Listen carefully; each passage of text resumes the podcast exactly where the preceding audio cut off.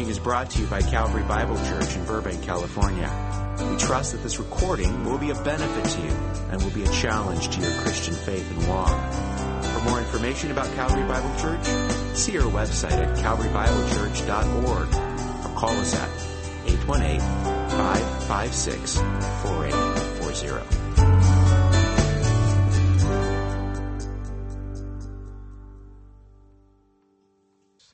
Let's go to the Lord in prayer as we look to His Word.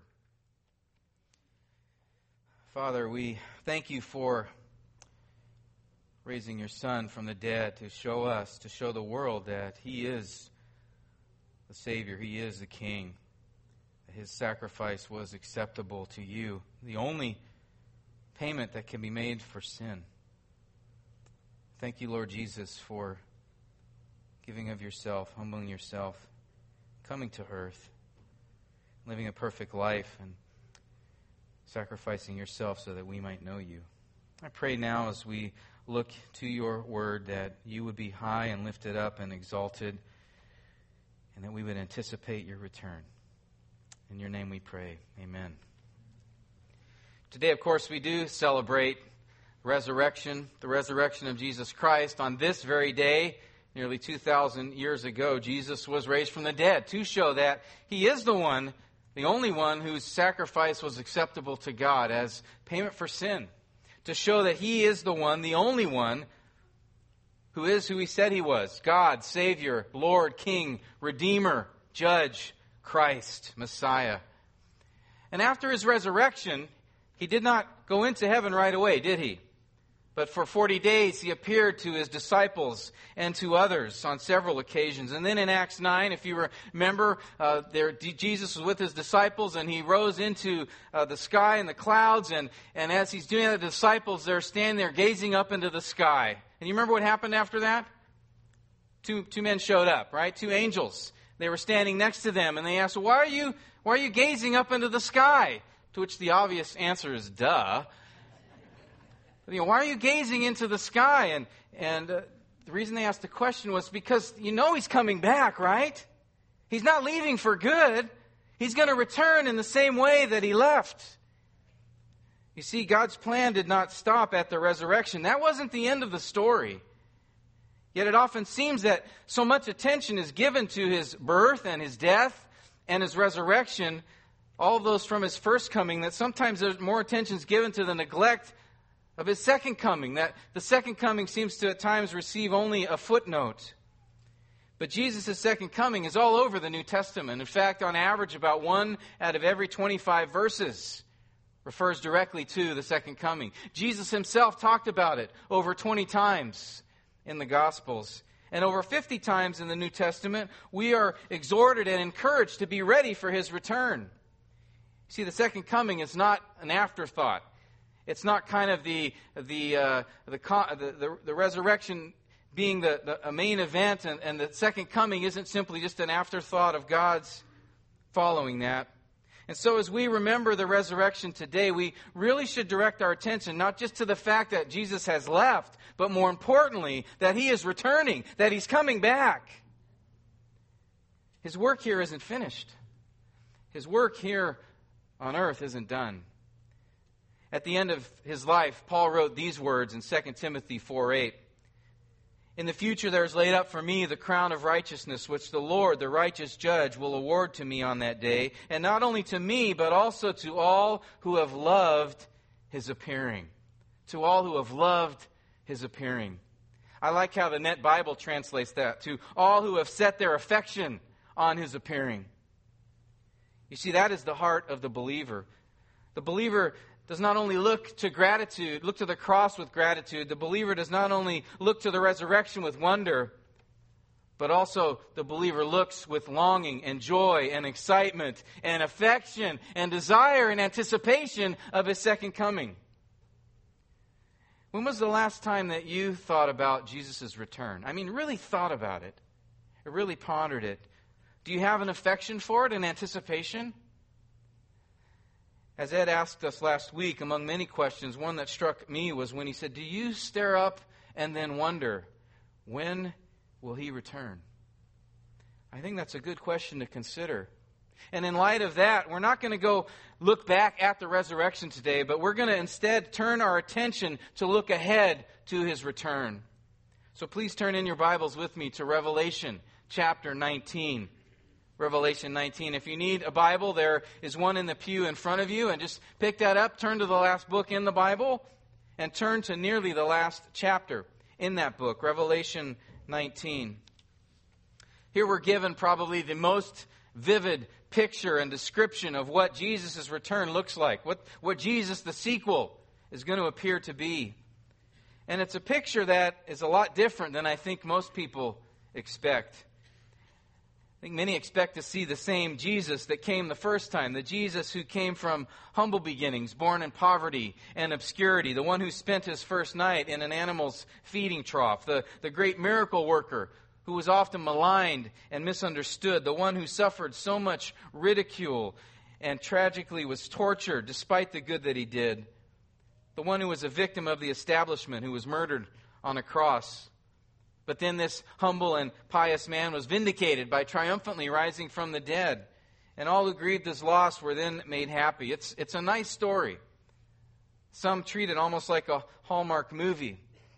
But those who've not spent a lot of time carefully reading the Gospels or, or much time in the Bible, they have this impression that Jesus is only this mild mannered, humble pacifist who only came to help. And so the expectation when they hear of him returning is that this same sort of man will be coming back. But we have to remember something. We have to remember that when Jesus took on human flesh and came the first time to earth, much of his glory was veiled. Just like Prince Edward. You remember The Prince and the Pauper, Mark Twain's great novel? He talked about the, the prince, Prince of, uh, um, of England, who was traded places with this uh, peasant, and they switched clothes. And as the prince went out, was, was outside of the, of the castle area, and he claimed to the crowds that he was still the prince. But the crowds, they mocked him, and they ridiculed him, and some even beat him for making that claim, and because he was wearing the clothes of a peasant. And for our sake, Jesus humbly wore peasant's clothes when he came the first time. But don't let those garments fool you. For as Revelation 19 shows, upon his return, we will not see a prince dressed as a pauper, but we will see a king coming for war. Revelation 19 comes at the end of the seven year tribulation when the Antichrist, the one world leader of the one world government, is in power. This Antichrist will demand that he be worshiped as God. There will be a one world religion that has been set up by the false prophet. And any who would not take his mark or worship him would then be persecuted. Many believers will be killed during this time. And then Revelation 16 describes demons going forth from the Antichrist and from the false prophet to go and deceive the kings of the earth, to, to deceive them to gather their armies together to fight against God's people, to come to Jerusalem and destroy the remnant that was left of God's people, and to attack God Himself. And so here we come to chapter 19 of Revelation. The armies have been ravaging Jerusalem. They, they lay uh, uh, themselves surrounding the city, ready for more battle. And then this is the vision that the Apostle John sees in Revelation 19, verse 11. I would ask you to please stand as we read from God's Word. And, and as I read this, please think about this scene and try to picture it in your mind's eye. John says this And I saw heaven opened, and behold, a white horse. And he who sat upon it is called faithful and true, and in righteousness he judges and wages war. And his eyes are a flame of fire, and upon his head are many diadems, and he has a name written upon him which no one knows except himself. And he is clothed with a robe dipped in blood and his name is called the Word of God. And the armies which are in heaven, clothed in fine linen, white and clean, were following him on white horses. And from his mouth comes a sharp, sharp sword, so that with it he may smite the nations. And he will rule them with a rod of iron, and he treads the winepress of the fierce wrath of God the Almighty. And on his robe and on his thigh he has a name written King of Kings and Lord of Lords. And I saw an angel standing in the sun, and he cried out with a loud voice, saying to all the birds which fly in mid heaven, Come, assemble for the great supper of God. In order that you may eat the flesh of kings, and the flesh of commanders, and the flesh of mighty men, and the flesh of horses, and of those who sit on them, and the flesh of all men, both free men and slaves, and small and great. And I saw the beast, and the kings of the earth, and their armies assembled to make war against him who sat upon the horse, and against his army. And the beast was seized, and with him the false prophet who performed the signs in his presence by which he deceived those who had received the mark of the beast and those who worshipped his image. These two were thrown alive into the lake of fire, which burns with brimstone. And the rest were killed with the sword which came from the mouth of him who sat upon the horse, and all the birds were filled with their flesh. I think you may be seated. Pretty graphic. Indeed, the pauper's clothes have come off. At Christ's return, this is no baby lying in a feeding trough. This is no victim being mocked and scorned. This is no man carrying a cross of humiliation. Here we see an exalted king who is coming for battle. And this morning we're going to focus on Revelation 19 so that we get a clear picture of the resurrected Lord, so that we might rightly honor and exalt and reverence him as he deserves, especially on this day, but not only this day, every day. The Apostle John, here in these verses that we read, he describes three facets about the risen Christ. He describes his appearance and his names and his actions. And we're going to look at those three things this morning. Let's first look at Christ's appearance. Back in Revelation 19, verse 11, we've reached not only the climax of the book of Revelation, we've reached really the climax of human history. In John's vision of the future, he sees the sky being ripped open and a white horse coming out of that fissure. And that horse carries none other than the Lord Jesus Christ. And those hearing this in John's day, when they heard about this picture, they would recognize that it's familiar. it, it is the picture of a, of a conquering warrior was commonplace in those days for a victorious Roman war hero. When he would come back and march through the city of Rome, he'd be marching upon a white horse. This scene is a marked contrast from the last time that Jesus entered Jerusalem just before his crucifixion. Do you remember what he was riding then? It's not a white horse, was it? It's a young donkey. And do you remember he wasn't traveling through the air, but on a dirt road? And if you remember, at that time, he entered the city only to be executed. But this time, upon his return, he comes as the executioner. And notice in verse 14, Jesus isn't alone, is he? He's got a mighty army behind him, a mighty army wearing clean white linen clothes and, and riding white horses as well. Back in Revelation 19, verse 7, we're given a clue as to the identity of this throng as we see there, as the church is being described, the bride of Christ, it says that it was given to her to clothe herself in fine linen, bright and clean, for the fine linen is the righteous acts of the saints. So here we see the appearance of Christ's bride. It is his bride that makes up the army coming down from heaven as they are clothed in the same garments in verses 14 and in verse 8. And a second reason that we know this army is comprised of the saints is based on the fact in Revelation 17, verse 14, it says there that the saints will be with Christ upon his return when he wages war against his enemies. And in addition to the saints, I think the army also includes the holy angels because Matthew 25, 31 and 2 Thessalonians 1, 7, among other places, tell us that the angels will be with Christ at his second coming. So picture that scene. The Lord coming on a white horse in the sky, and behind him a, a throng of, of uncalculable, of great number of saints, of holy angels, riding in white, a blazing, a blinding sight. And these following him out of heaven. It's a brilliant display. And as you look to that white horse and notice that Jesus is riding the white horse, which tells us something about him, he is still in his resurrected body. He still has the appearance of a man but no ordinary man. Notice how John describes him at the beginning of verse 12. He says that Jesus has eyes that are a fiery flame. It depicts this idea that there's no fact, nothing is hidden from the eyes of Christ. His eyes penetrate, his eyes see all. Just imagine looking at, into his face, looking into the eyes of someone who can see into your very soul, who knows your every thought who knows all that you have done, who knows if you're telling the truth. These are the same eyes that were filled with mercy and compassion on the sick when he came the first time. These are the same eyes that expressed joy and fellowship with his disciples, the same ones that wept over Jerusalem and how she was lost.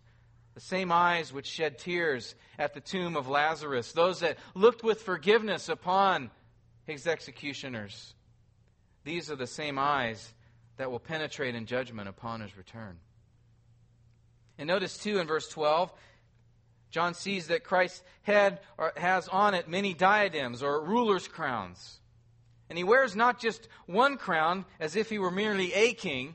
He wears not only ten diadems like the Antichrist in Acts 13, uh, in uh, Revelation 13:1 as if he were a, a powerful ruler. Jesus wears many crowns, many diadems to show that he is the king, he is the sovereign, he is the Lord over all lords.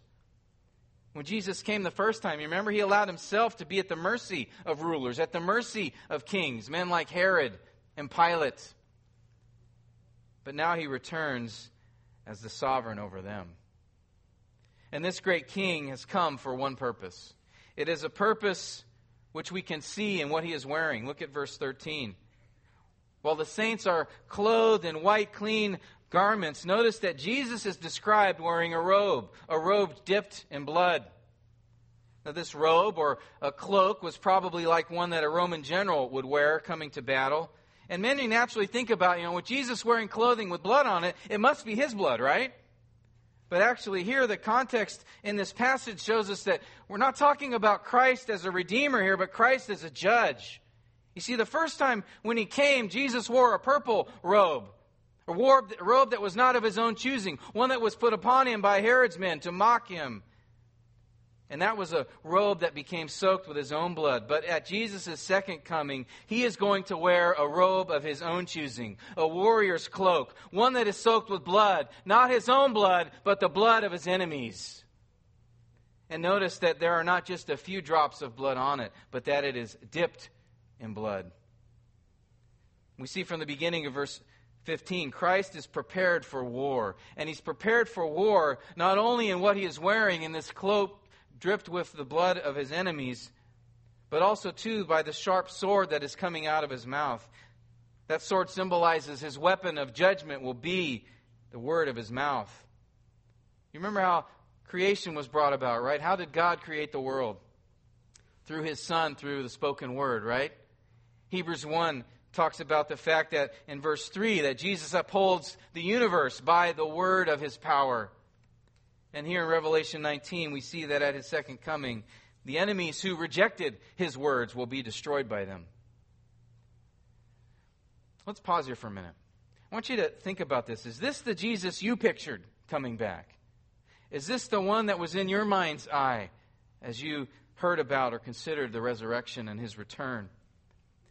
I've heard many, many people speak so casually of the resurrected Jesus, to, describing him and portraying him as a self deprecating, meek, unassuming errand boy.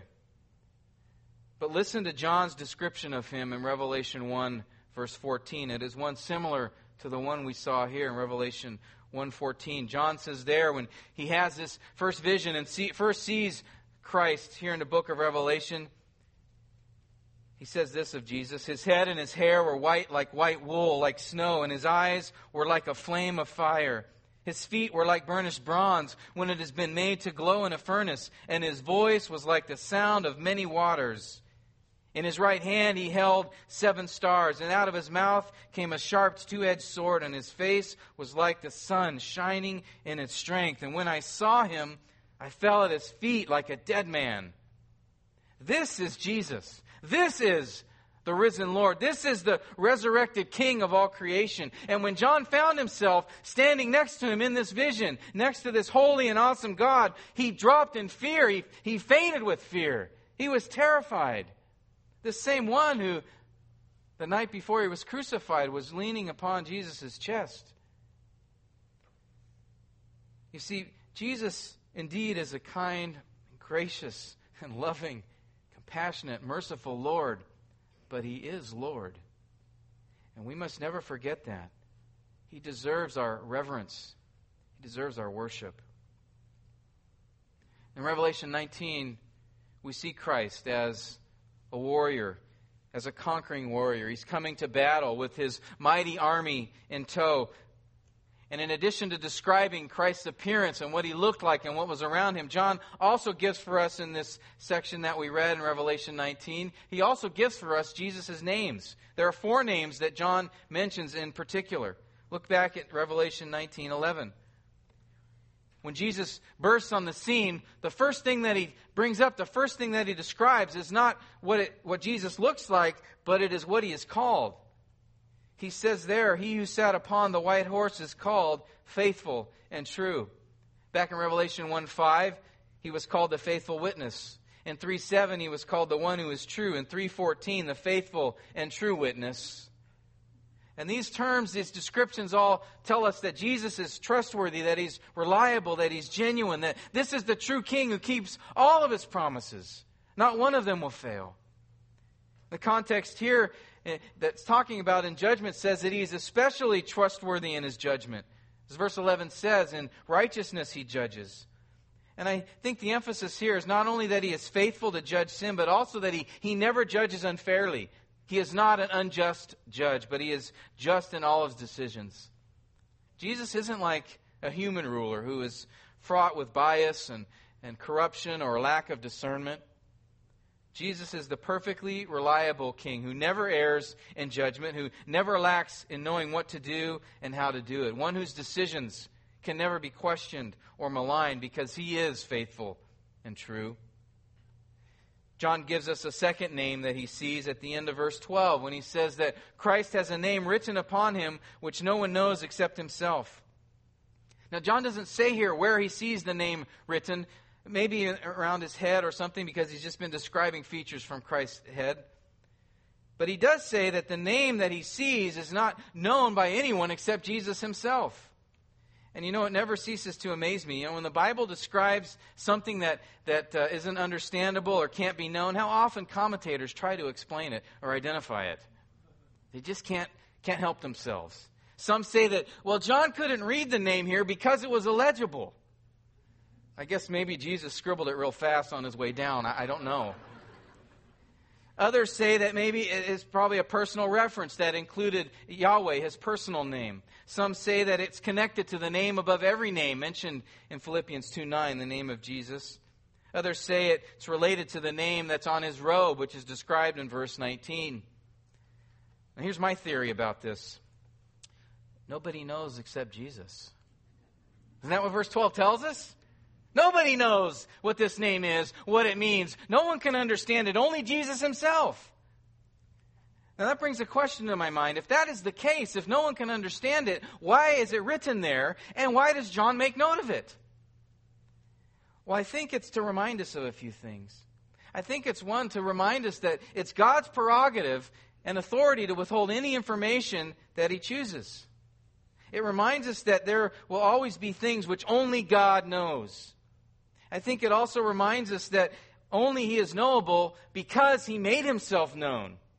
It's not that, that we were able to discover through effort and study and understanding who Christ is. Those testimonies that you heard earlier, they talked about the fact that it wasn't because of their efforts and their doing and their knowledge, their understanding, that they saw who Jesus really was, but because He revealed Himself to them.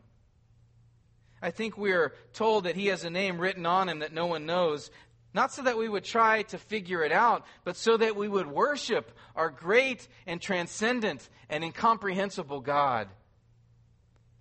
You realize for all eternity, we will be learning about Jesus. We're never going to plumb the depths of who God is. God is infinite, and we will be learning Him for all eternity. There's a third name that John mentions here at the end of verse 13, and his name is called the Word of God. That should remind us about how John opened his fourth gospel when he said in the very first verse, In the beginning was the Word, and the Word was with God, and the Word was God. And the Word became flesh and dwelt among us, and we beheld his glory.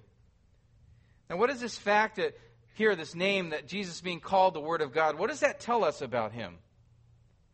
Well, think about it. What are words for? What do words do? What is their function? Communicate, right? To interact. Jesus here, the God man, is the very embodiment of God's communication to us. For when we hear Christ, we hear God. When we see Christ, we see God. He reveals God to us, for He is God. He declares to us the mind and the heart of God because He is the Word of God. Just as Hebrews 1 1 says, God, after He spoke long ago to the fathers and the prophets in many portions and in many ways, in these last days has spoken to us in His Son. And like this name, His name faithful and true, the name, the Word of God, reminds us again that Jesus is reliable, He is genuine, He is truth. He accurately and perfectly represents the purpose, the character, and the declarations of God. Now, if you move down to verse 16, that is where we see the fourth name that John gives. And this one is written prominently across his robe and along his thigh, maybe like a banner. It's a glorious name, it's an exalted name, it is the name of supreme authority. We know this name. Say it with me King of kings and Lord of lords. Many rulers on earth fancy themselves with this name. Roman emperors often thought of themselves as a ruler of rulers or even as divine. The Persian kings thought of themselves and would describe themselves as a king of kings. But there's only one who can make that claim, and there's only one who can back it up. And believers, brothers and sisters, we, we know this to be true of Jesus, right? And now, at Christ's return, emblazoned upon himself, all the world will see upon the warrior cloak of this exalted king that this is the King of kings. This is the Lord of lords. This is the one who is supreme over all the universe. It will be plain for everyone to see, for all will see him that day as he comes out of the sky and down to earth. Theologian George Eldon Ladd made an interesting observation as he considered these four names that were mentioned here in Revelation 19. He said this Jesus is known to himself by his hidden name. He's known to the churches as the faithful and true, the Word of God. He is known to the world as King of kings and Lord of lords. I think this is important to see this because over the centuries, Jesus has been dismissed by the world as simply a teacher, a, a, mystic, a prophet, a wise man, a miracle worker, someone searching for a following, even a myth. But Scripture gives an entirely different description of Christ, doesn't it? Think back to Daniel and his description in Daniel 7:13 where he said, "I kept looking in the night visions and behold, with the clouds of heaven, one like a son of man was coming." And he came up to the Ancient of Days and was presented before him. And to him was given dominion, glory, and a kingdom that all the peoples, nations, and men of every language might serve him. His dominion is an everlasting dominion.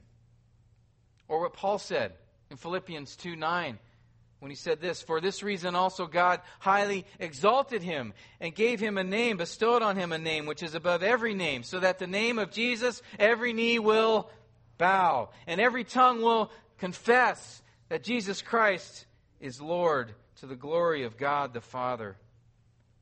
You see, the resurrection that happened on this day, that resurrection was Jesus' inauguration. It was the declaration that Jesus is the King of Kings. And when kings take the throne, they don't move into obscurity, but they enforce their rule, right?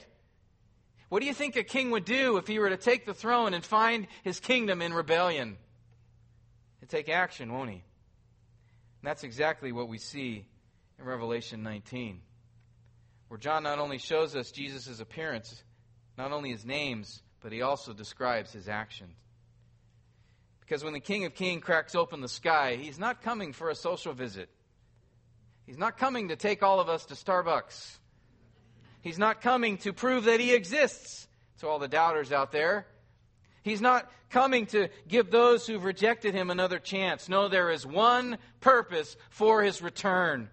And we see this at the end of verse 11 when John says, In, in righteousness, Jesus judges and wages war. Bethlehem's infant is now heaven's warrior. The butchered lamb is now the slaughtering lion. The compassionate Savior is the holy judge. the one who was judged by the wicked at his first coming becomes their judge upon his return.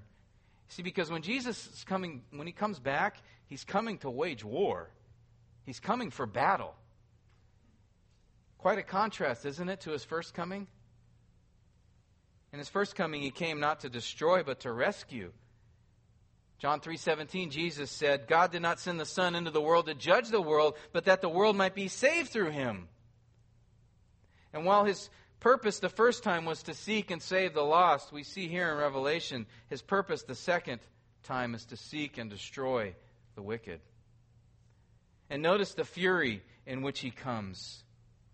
This is sobering. Verse 15. From his mouth, again, that is Jesus, from his mouth comes a sharp sword, so that with it he may strike down the nations, and he will rule them with a rod of iron. And he treads the winepress of the fierce wrath of God the Almighty. Again, that sword coming out of his mouth signifies that judgment will come by his word. As Isaiah 11:4 tells us of the Messiah, he will strike the earth with the rod of his mouth and with the breath of his lips he will slay the wicked. John also says in verse 15 that Jesus will rule them with a rod of iron. That's an exact quote from Psalm 2. Psalm 2, verse 9. That psalm was written by David to describe the coronation of God's Son as the Messiah. And it describes also the, the commission of the Messiah and how he would deal with the enemies of God. God says to his Son in Psalm 2 8, Ask of me, and I will surely give the nations as your inheritance and the very ends of the earth as your possession. You shall break them with a rod of iron. There's that exact quote that we saw in Revelation. And you shall shatter them like earthenware. The psalm depicts the Messiah smashing God's enemies like clay pots. And then Psalm 2 ends with this warning in verse 10. Now, therefore, O kings, show discernment. Take warning, O judges of the earth. Worship the Lord with reverence and rejoice with trembling. Do homage to the Son that he may not become angry and you perish in the way, for his wrath may soon be kindled. How blessed are all who take refuge in him. Folks, this is speaking of Jesus. This is speaking of the Messiah. And that phrase, his wrath may soon be kindled, that the idea there given in the Hebrew is that it can happen at any moment, is Jesus' anger may break out at any second. It's the picture of a like a balloon that's filled up near its maximum, and air is continuing to go inside this balloon, and it continues to fill up and fill up, and at one point, what's going to happen? It's going to burst. And that's what's being described here that the wrath of the Messiah is ready to burst at any moment. That's exactly what we see at Christ's return. Look at the end of verse 15, where it says, Jesus treads the winepress of the fierce wrath of God Almighty. That is a graphic picture. In Isaiah 63, in Revelation 14, it also describes this winepress of God's wrath. And if you look in those passages, it depicts God's enemies being smashed like grapes and their blood sp- splattering everywhere. Again, very graphic. Some of you may be thinking at this point, wait, wait a minute, wait a minute, time out. Time out here. Are you telling me that the sweet and compassionate and, and tender Jesus that I read about in the Gospels is going to be smashing people with a rod of iron and, and squishing them like grapes? This is nothing like, he's nothing like that in the Gospels. I mean, have not you seen the History Channel's Bible miniseries? This isn't the same guy. He never lifted a finger to smash anyone. But, friend, don't be confused about how God is unfolding his plan to take back his creation. Yes, it is true that Christ did not bring his judgment on his first visit, but at times, oh, how he wished for it. Luke 12, 49, Jesus himself said this I have come to cast fire upon the earth, and how I wish it were already kindled. That's our Lord expressing his desire. And at his return, that fire is in full blaze. His fury is unleashed, the balloon is popped. Verse 15 shows that Christ is coming ready for battle to destroy his enemies. And notice that it is Christ alone who's in the battle. Yes, there's a mighty army behind him, but if you'll notice, they, the, the army doesn't have any weapons. The saints, the church, does not come with Jesus in order to do battle with him, but to observe the battle. And that battle is depicted in verses 19 through 21. And it really isn't much of a battle, actually. If you read there, it, it talks about the fact that Christ, basically, when he comes back, he simply seizes the Antichrist and the false prophet and throws them into the lake of fire. Amen? And then the rest of Jesus' enemies are simply slain by his word alone. Again, picture that scene as, as Christ comes in through the sky and everyone recognizes, there he is. And so all the missiles, all the tanks, all the guns, all the enemies focus their attention on him and aim at him, ready to destroy him in a moment. But guess what happens? In the midst of all that war and clamor and, and thirst for the death of the Lord Jesus Christ, in a second, it's all quiet. Just like that stormy sea of Galilee that night when Jesus said, Peace be still. In a moment, all the bodies drop to the ground and become food for the scavenging birds. It is a sober end, but it's not sober only because of that physical death. It's sober too because there is a final end. Ahead in chapter 20 of Revelation, it describes the great white throne where Jesus will bring eternal judgment on all who have not repented from their sin, placed their trust in Christ, committed to follow him for the rest of their days. That eternal judgment that will happen at the great white throne, that eternal judgment is to be thrown in the same lake of fire that the false prophet and the beast are thrown into. It's a real place. It's a real place a place of pain and anguish, suffering. Physical death is indeed tragic, but this eternal death is terrifying and it's final. 2 Thessalonians 1 7 says that the Lord Jesus will be revealed from heaven with his mighty angels in a flaming fire, dealing out retribution to those who do not know God and to those who do not obey the gospel of our Lord Jesus Christ. These will pay the penalty of eternal destruction, away from the presence of the Lord and the glory of his power. That is Jesus Christ coming to judge. So, what does this all have to do with the resurrection? Well, we need to remember something. The resurrection is the singular event which identifies Jesus as the judge. Acts 17:31 says that God has fixed a day in which he will judge the world in righteousness through a man whom he has appointed, furnishing proof to all men by what? Raising him from the dead. I realize this is heavy stuff. Probably by this point you're thinking, this is not what I thought I'd be hearing this morning. I, I came for a, an uplifting message, one that would encourage and inspire. Look back at the beginning of Revelation 19. Let your eyes go back up to see this is what John saw just before Christ's return. Revelation 19, verse 1. After these things, I heard something like a loud voice of a great multitude in heaven saying, Hallelujah! Salvation and glory and power belong to our God because his judgments are true and righteous. For he has judged the great harlot, speaking of Babylon, who was corrupting the earth with her immorality and he avenged, he has avenged the blood of his bondservants on her, those who were martyred in the tribulation. And a second time they said, Hallelujah! Her smoke rises up forever and ever.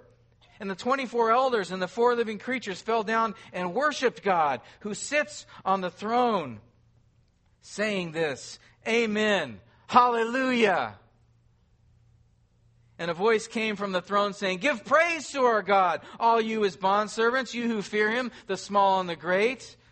Then I heard something like the voice of a great multitude, and like the sound of many waters, and like the sound of mighty peals of thunder, saying, Hallelujah! For the Lord our God, the Almighty, reigns. Let us rejoice and be glad and give the glory to him, for the marriage of the Lamb has come, and his bride has made herself ready. Do you know what is happening right before Jesus' return to do battle against his enemies? A worship service. The only four times hallelujah is mentioned explicitly in the New Testament are right here in Revelation 19 as all praise and glory is being given to God for his judgment that he is coming. commands us to give praise to God. There's a tone here. Right before this massive slaughter at the end of history, there is joy and celebration and worship happening in heaven.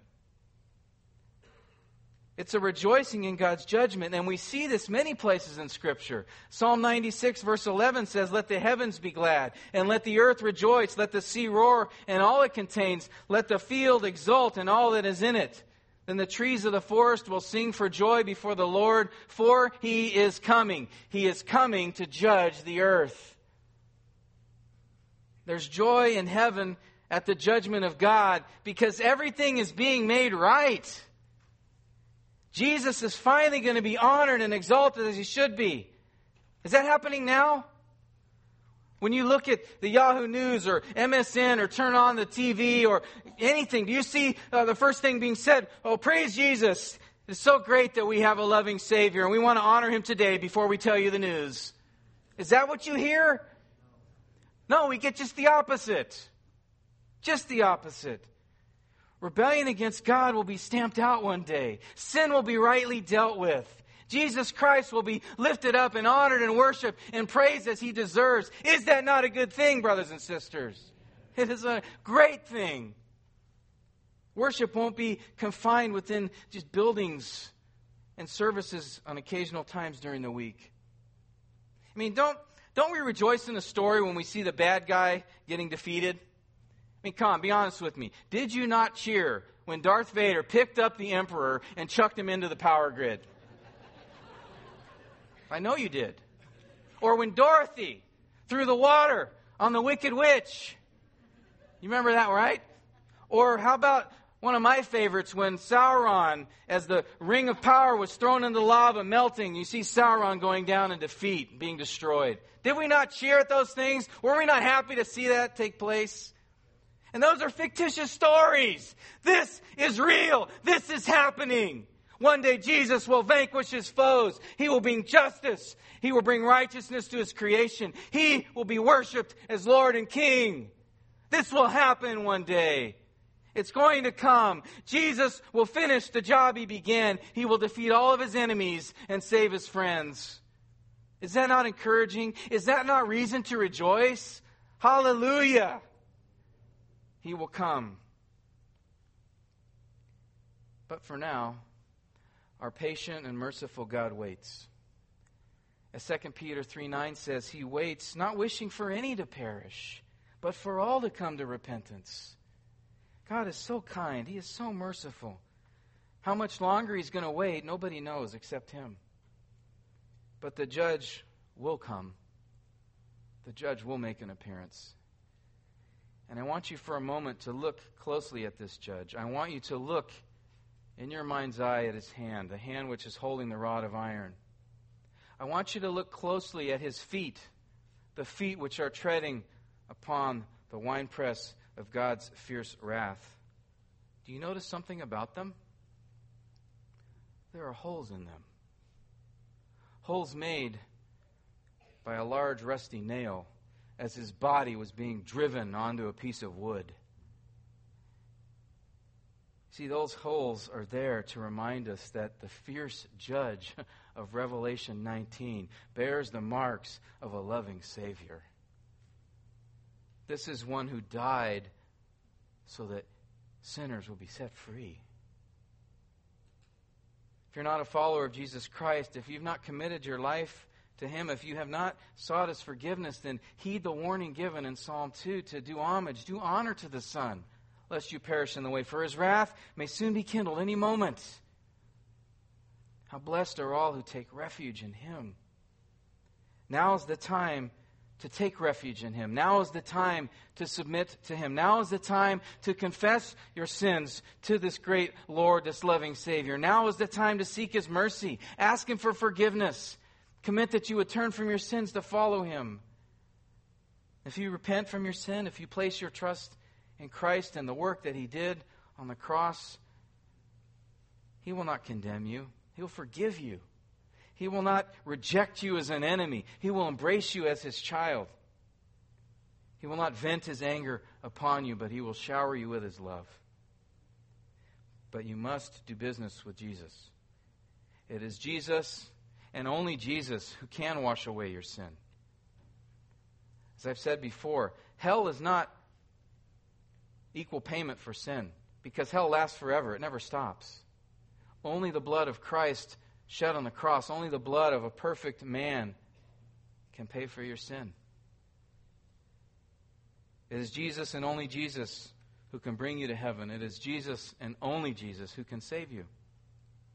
He is the one who said, I am the way, the truth, and the life. No one comes to the Father but through me.